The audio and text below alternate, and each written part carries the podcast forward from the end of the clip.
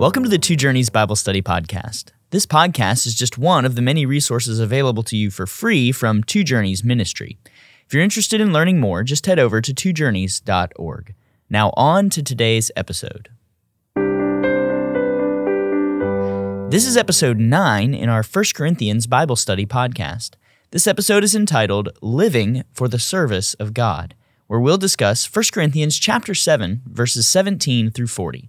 I'm Wes Treadway, and I'm here with Pastor Andy Davis. Andy, what are we going to see in these verses that we're looking at today?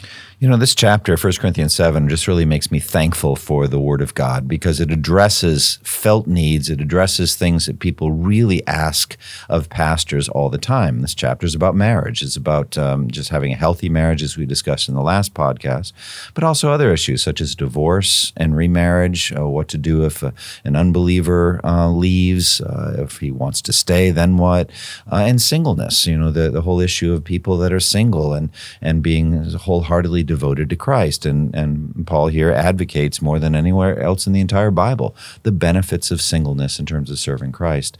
And above all that, how to think about your present condition, how to think about whether you're married or not, back in those days, a slave or free, uh, whoever you are, just don't let any of those earthly circumstances be the dominant theme of your life, but above all things, live for the glory of God.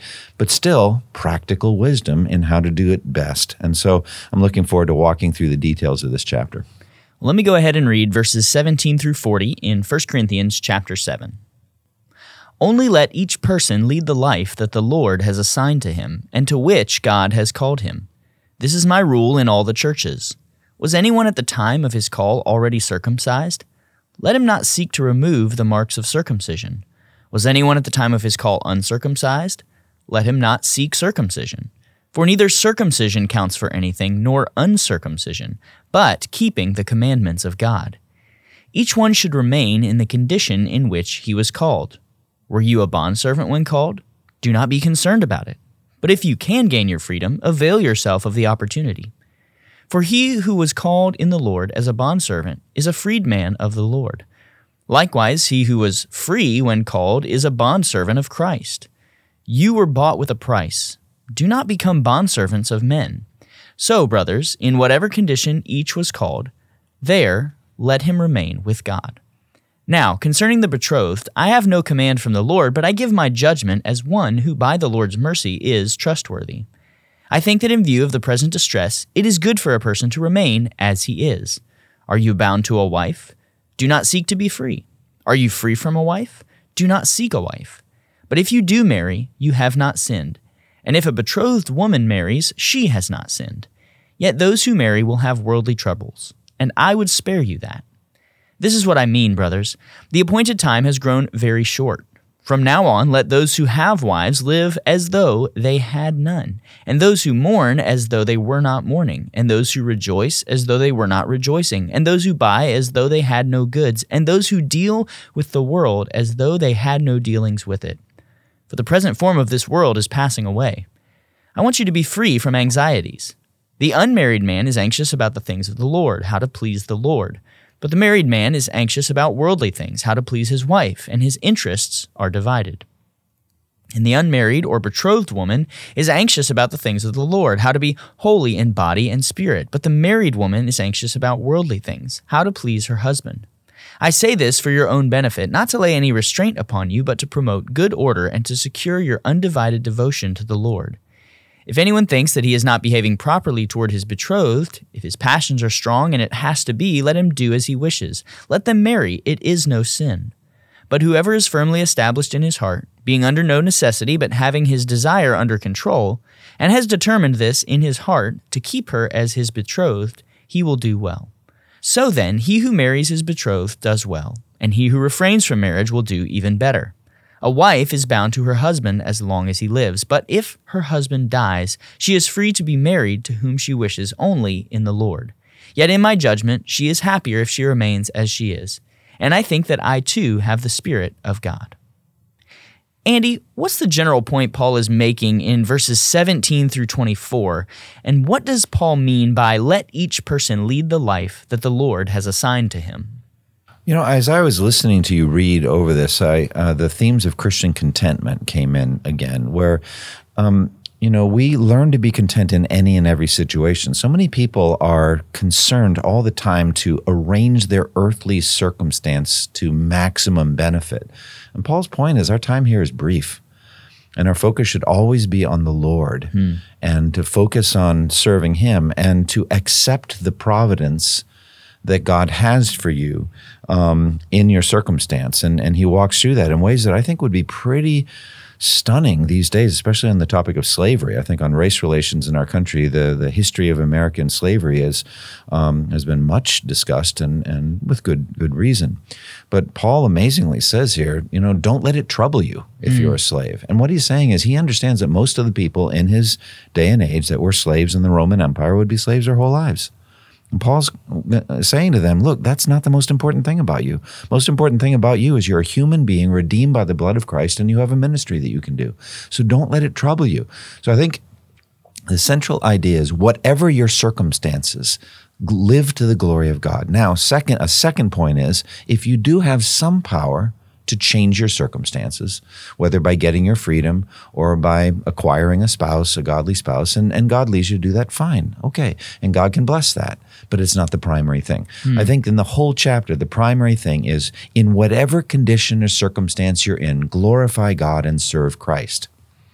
What in particular does Paul mean by becoming uncircumcised or becoming circumcised? And how do these verses, verses 18 and 19, make circumcision basically of no account at all?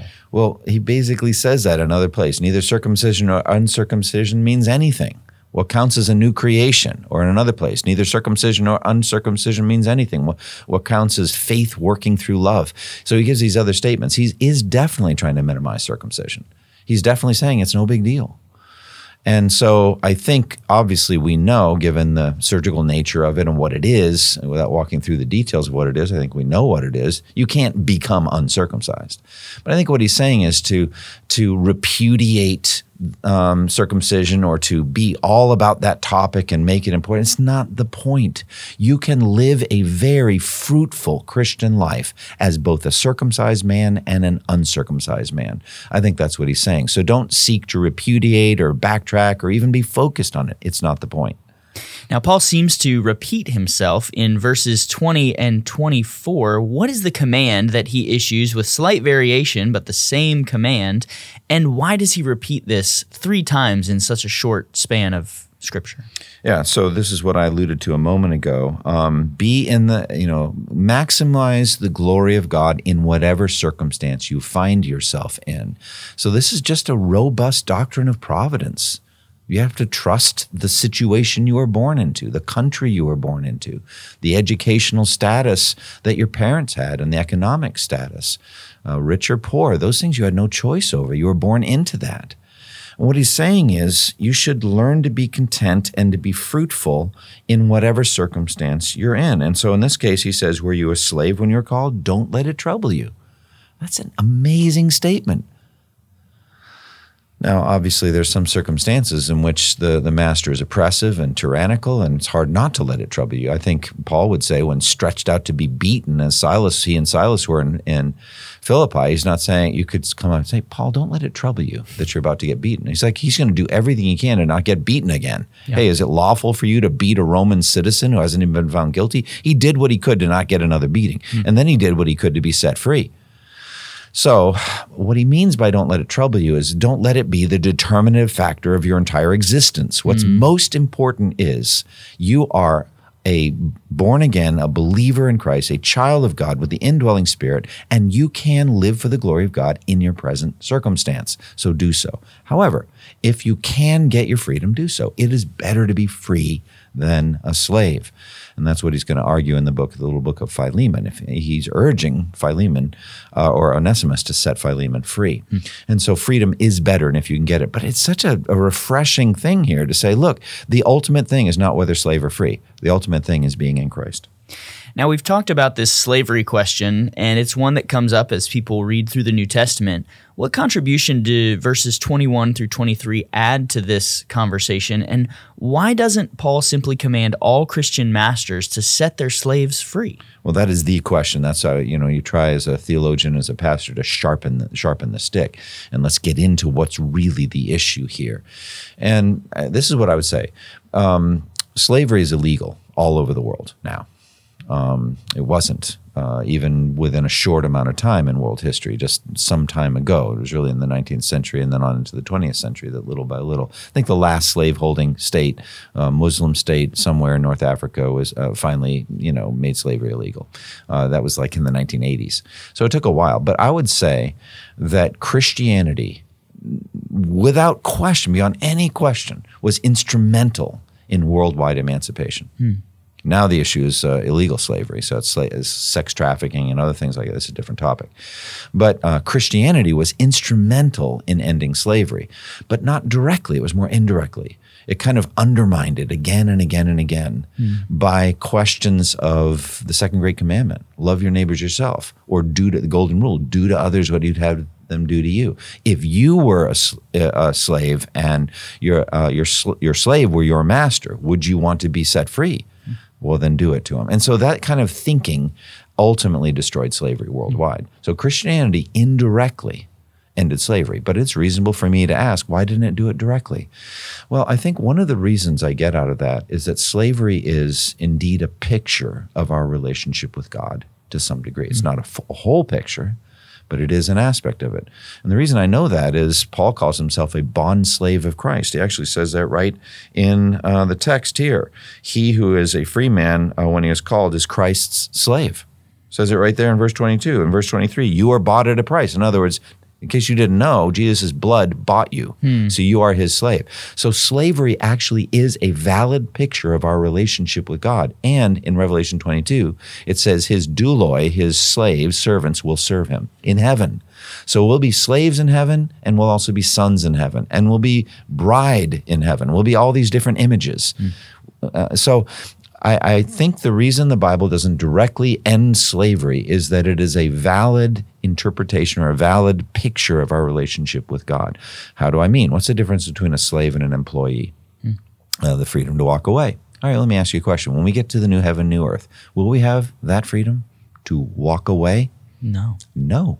Mm. Um, and so I would say uh, that's why there it is a valid image. Also, Jesus is a servant of God. He is the suffering servant. He is the slave of God. He did God's will even to the point of death. Mm. So I think we can't just abolish slavery, uh, you know, absolutely scripturally, um, because uh, the Bible says. Um, it's a pattern of our relationship with God that's vertical. Horizontally, absolutely the Bible abolished slavery mm. providentially in time. Mm. So it's a complex issue and a long answer. Sorry about that. No, that's quite all right. Now, Martin Luther uh, taught about this kind of dual perspective that verses 22 and 23 uh, give uh, of how we ought to think of ourselves as both slaves of all and freed men ruled only by Christ how is that dual perspective mm-hmm. helpful in the Christian life now? We've talked a little bit about its application to the abolishment of slavery. We've talked mm-hmm. about the new heaven and the new earth, but now mm-hmm. In 2023, how do we live as Christians in light of this dual perspective? Yeah, it's a great, uh, it's, um, thank you for referring to that, the freedom of a Christian man. It's a great insight where a Christian is totally free, subject to none. Uh, Christian is slave of everyone, subject to everyone. Hmm. So on the second one, it's a little bit easier. That's just the parable of the good of Good Samaritan. Anyone with a need, you are that person's slave. You're going to do whatever. I mean, you look at the Good Samaritan, and he was basically in bondage to the suffering, bleeding man's condition until he was well cared for. Hmm. He, he didn't have the freedom to walk away. He wasn't doing the priest and Levite thing. He's going to serve his neighbor. And so I think there's that same thing. Paul considered himself under obligation to every lost person he met to share the gospel with them. So he was that person's slave. All right. So horizontally, we are slave to everyone. What does it mean that we're slaves to none? I think what he meant was when he was standing before the Emperor Charles V and commanded to renounce his faith in the gospel, he wasn't listening to that. He's God's slave. He's a slave to God, and he's going to say no to anyone who would compel him to violate his conscience on doctrine. So he is a totally free man, subject to none on that issue. I think that's the way Luther argued here. So in this in this case, what we're saying is, look, if we can physically become, if we're slaves back in those days and physically can become free, we'll have some more uh, leisure and, and time and opportunity to serve the Lord. But in any case, we're still Christ's slave. Mm-hmm. And in that sense, we'll be slaves to everyone else because Christ will command us to share the gospel or to serve the poor and needy or do something for their benefit. What general command does Paul then turn to in addressing virgins, people who have never been married, in this section, verses 25 through 28? And mm-hmm. how does verse 26 basically repeat the same kind of advice he's been giving over and over again as he moves to this new topic. Right. This is a notoriously difficult section to uh, translate. Many of the translations give entirely alternate translations at the bottom. Um, so are we talking about virgins? Are we talking about somebody's betrothed, like you're engaged to the person? Are we speaking to Christian fathers and what they should do with their unmarried daughters? It's a challenge. So we're definitely talking about, for the most part, women and should they be given in marriage and uh, or you could be saying any single person male or female what should we do about the topic of marriage? And so he, he's saying look god hasn't the lord hasn't given me any word but i'm going to speak here as an apostle and i'm going to try to give you some advice. Now what is that advice? The advice is don't live for marriage or singleness in any case. That's not the point. The point is christ. The point is loving him and serving him in whatever circumstance you find. Just that it's that language of Christian contentment. I've learned the secret of being content in any and every situation. And so I can be content as a married man, I can be content as a single person. The woman could say the same thing. I could be content as a married woman, as a wife and a mother, but I could also be content for the rest of my life as a single person. So that's about what he's advocating here, although he's going to say some advantages to singleness later. But he's saying, look, fundamentally don't don't be troubled about your marital status. Now, he says in verse 26, because of the present crisis, I think it's good for you to remain as you are. I don't really know what that means. It could refer to the persecution of the church. Uh, you could imagine, let's say, in the final generation, in the days of the Antichrist, um, in which it was illegal to be a Christian. You could imagine it would not necessarily be a good time to, to to get married and start a family. at that point, you're just literally trying to survive. So it could be at a lesser degree, Paul's talking about that. In view of the present crisis, better not to get married. Mm. So it could be a, a, situation like that. It's good for you to remain as you are. But he doesn't say just don't don't get married. He's saying, look, if you are married, don't get divorced. Don't don't end it. Are you not married? Don't seek a wife. Now, clearly, the second part of verse 27 is not an absolute prohibition to all Christians, because then there would never be another Christian marriage. Are you unmarried? Do not seek a wife. Imagine that being said to every single man. It's like, well, that doesn't seem biblical. But we need to understand Scripture, interpret Scripture. What he's saying is, in view of the present crisis, I'm advocating singleness.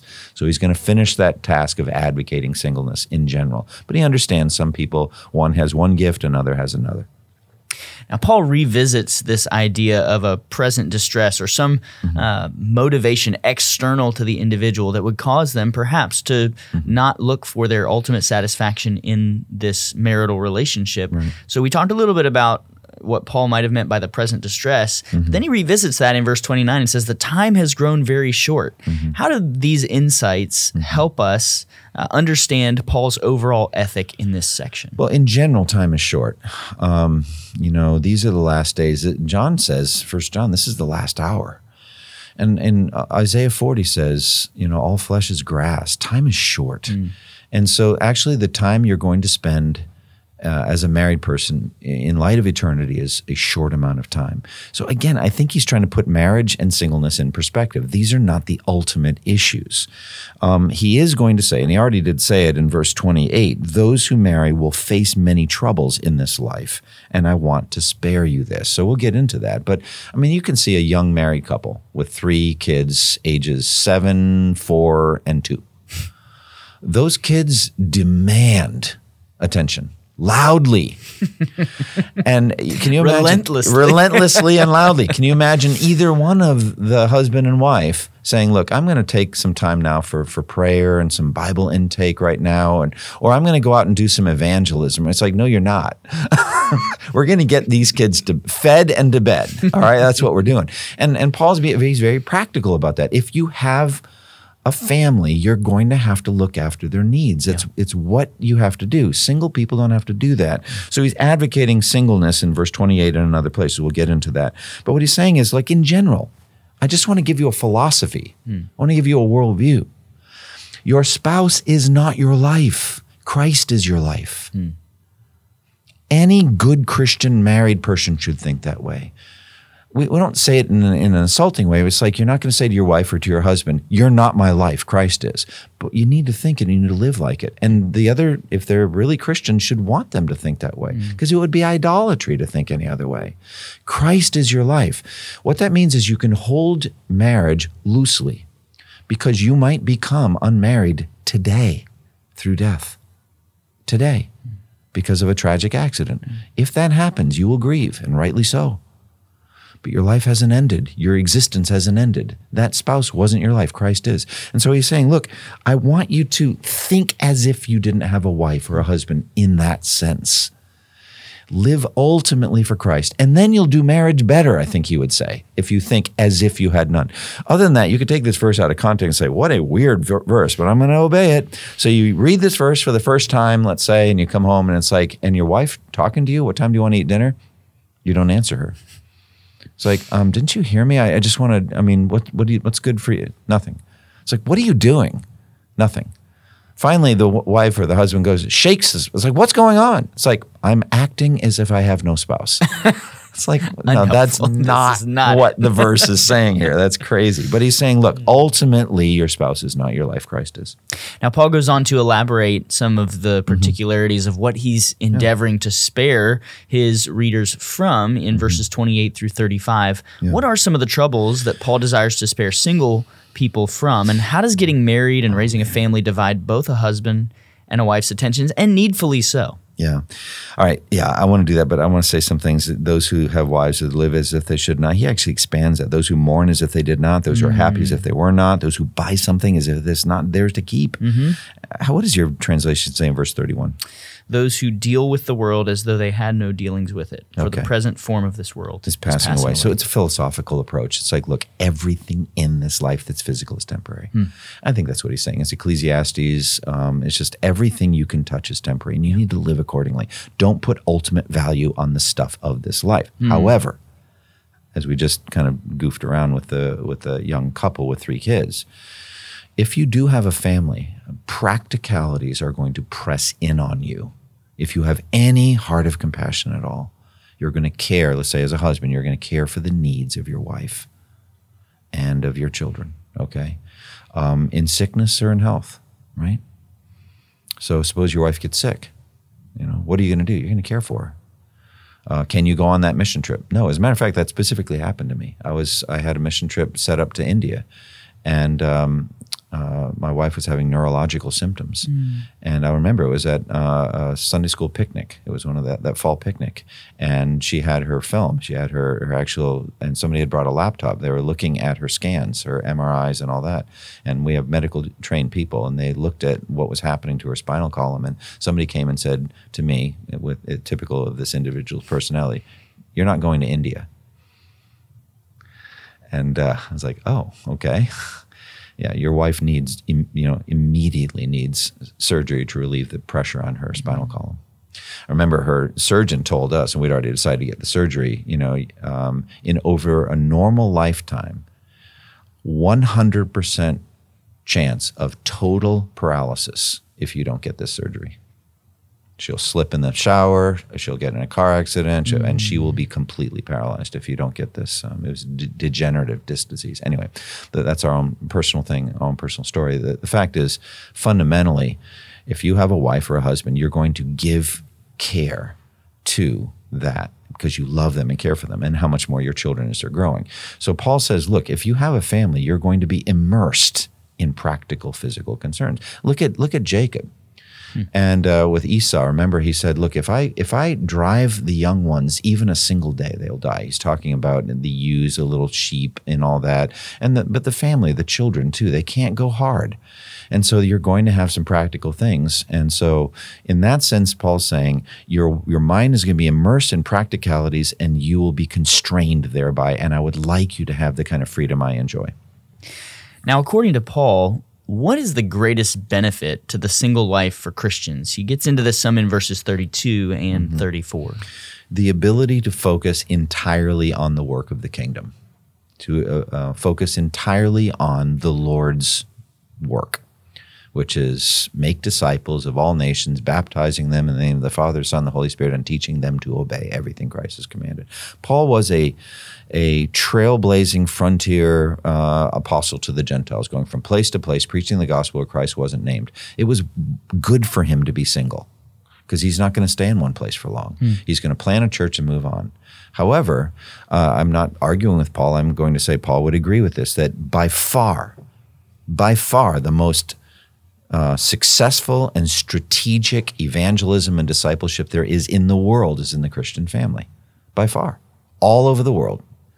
Christian parents raising their children in the nurture and admonition is the most effective evangelism and discipleship there is. Paul would agree with that. And even frontier, trailblazing, church planting apostles to the Gentiles that are planting churches would like to see a bunch of good families growing in the in the churches, raising the next generation of Christians. Hmm. So Paul's not advocating like I wish everyone were doing what I'm doing, literally, absolutely because he knows then where's the next generation of Christians going to come from. So fundamentally, he's saying the, the advantage of singleness is you can completely and totally focus on the Lord's Lord's desires and pleasures. Andy, why do you think so few Christians choose a life of joyful singleness despite Paul's many persuasions here? Well, um, I, I do think that the norm is to get married. I think most most people get married. I don't know if I have the statistics on that, but I would think it's more than fifty percent of adults get married at some point in their life. Must be. Um, so that could be a quick answer to your question. That's why most don't, because they don't have the gift of singleness. That the gift of singleness is probably relatively rare. It's similar like the gift of being a cross cultural missionary. There just aren't that many of them. It's rare because it's just not the calling of the Lord. But um, it could be that there are some that are just, they've been kind of sold a bill of goods that they're not worth anything, especially women, perhaps. You're not worth anything if you're not a wife and mother. Like you, you weren't desirable. There was nobody for you, um, or something like that. It could be a, a a message that's given by popular culture, should never be given by the church. Uh, there could be um, either a, a young man or a young woman that's perfectly attractive and desirable and uh, winsome in their personality and would make a wonderful spouse, but is called to singleness. Well, those, the, that's why I think churches need to preach and teach this chapter well and say it is if God calls you to singleness, that's a marvelous state to be in, and we should celebrate it so we can take some of that pressure off that you're not worth anything if you don't have somebody um, who'll love you in that way. So that may be part of the answer too. Yeah. What situation does Paul address in verses 36 through 38? And how does the tone of his advice here fit in well with the tone of the rest of the chapter? All right. So if anyone thinks he's impro- acting improperly toward his betrothed, maybe your translation gives, the virgin he is engaged to, all right, and she's getting along in years. So this is the this is the Bible's you know uh, statement on the biological clock. All right, so she feels like my childbearing years are coming to an end. We need to get moving here. And he feels he ought to do ought to get married. He's he's led toward marriage. Paul says he should get married. All right. So sometimes, and I've heard about this, pastors are going to say to somebody, it's like, look, I know you're interested in her, and I have it on good information. She's interested in you. Brother, what are you waiting for? and I, I've heard pastors do this, and, and they get kind of light a charge under the guy and say, You need to get going. It's time for you to get married. So Paul's doing a little bit of that. Look, here's the condition, here's the circumstance. You don't have the gift of singleness. You got a, a eligible woman. What are you waiting for? It's time to get married. Um, but you know, in in some cases, he says he's not sinning. That's that's not the best you can do. By the way, you're not sinning if you get married. It's like really, that's it's like. But he's saying, in light of the advice I'm giving, if you choose not to be single, you're not violating uh, command of God. You're not sinning. You should get married, and you should enjoy the married life you have. But on the other hand, the man who is like, nope, I am single. he's he's under no compulsion, meaning he's not sexually pressured. You know, earlier in the chapter, he talks about if you can't control yourself, you, you should get married. It's better to marry than to burn. So it's like burning with passion. It's like, look, no, I've I'm I've in I've got my desires in control. Okay, I have control over my own mind and will in this matter, and I know I have the gift of singleness. Um, I'm not I'm not going to get married. Um, he's fine. That's a valid thing as well. So he says, either way, God is set up for both. There are some that are going to do the one, some going to mm-hmm. do the other. Each one should accept whatever gift he has given, he has been given by the Lord. So that's what I think he's saying here. What final case does Paul address in verses 39 through 40? And again, how does this fit in well with the tenor of the entire chapter? All right. So if a woman a woman is bound to her husband as long as he lives, that's just Christian marriage doctrine. You can't just. That's Romans seven. Also, you you know you you're bound until he dies. All right. Um, you know, so he's not dealing with the issue of of uh, divorce and and the exception clause or any of that. He's just saying in general, you're bound. You're you're married. You can't just walk away. So you can't have religious reasons to walk away from a marriage. That is not acceptable. You're bound. But now, once she die, once the husband dies, now she's free to remarry if she wants to. She can marry anyone she wishes, but he must be a Christian. So this is a clear statement of, um, and this is why I, as a pastor, will never um, be involved in a mixed marriage. I would never, I would never marry a Christian to a non-Christian. All right. I know the Lord makes mixed marriages by converting only one of the two. Uh, and we talked about that in the last podcast. But if you have a choice in the matter and you're going ahead, now this mm. is a widow and she wants to wants to remarry, fine, that's okay. She's she's free to do that and she can marry anyone she wants. But he must be a Christian. But I wish she would at least consider and pray about remaining single for the reasons I've given, so mm. that her interests aren't divided. She's able to focus entirely on mm. the Lord. So he just basically doubles down on, on this case study. And I think the Holy Spirit, through the Apostle Paul, has given us a wide range in this chapter of different cases, different scenarios, and a mentality, a mindset by which we can understand marriage, singleness, um, sexual purity, all of these things, the family life, the single life, in the best possible way. It's a brilliant chapter that's given good, clear advice. And any final thoughts on the verses we've looked at today, or perhaps all of chapter seven as it does come to us as an entire unit, it seems? Yeah, it's a beautiful, beautiful uh, insight. And I would just say, walk through it I would urge Christians not to be offended by it. Sometimes people get upset or offended because perhaps there's a divorce in their past or they're not thinking properly or they yearn to get married and God hasn't provided anyone yet, etc. I understand all that. But just see the wisdom of God in this beautiful chapter, submit to it. And the, the central kind of main idea is everything in this life is temporary, it's brief. So don't live for it. No matter what you do about this, don't live for it, but live for eternity, live for Christ. Well, this has been episode 9 in our 1 Corinthians Bible Study podcast. We want to invite you to join us next time for episode 10, entitled Food Sacrifice to Idols and the Limits of Christian Freedom, where we'll discuss 1 Corinthians chapter 8, verses 1 through 13. Thank you for listening to the Two Journeys podcast, and may the grace of our Lord Jesus Christ be with you all. Thank you for listening to this resource from twojourneys.org. Feel free to use and share this content to spread the knowledge of God and build His kingdom. Only we ask that you do so for non commercial purposes and in accordance with the copyright policy found at twojourneys.org. Two Journeys exists to help Christians make progress in the two journeys of the Christian life the internal journey of sanctification and the external journey of gospel advancement. We do this by exporting biblical teaching for the good of Christ's church and for the glory of God.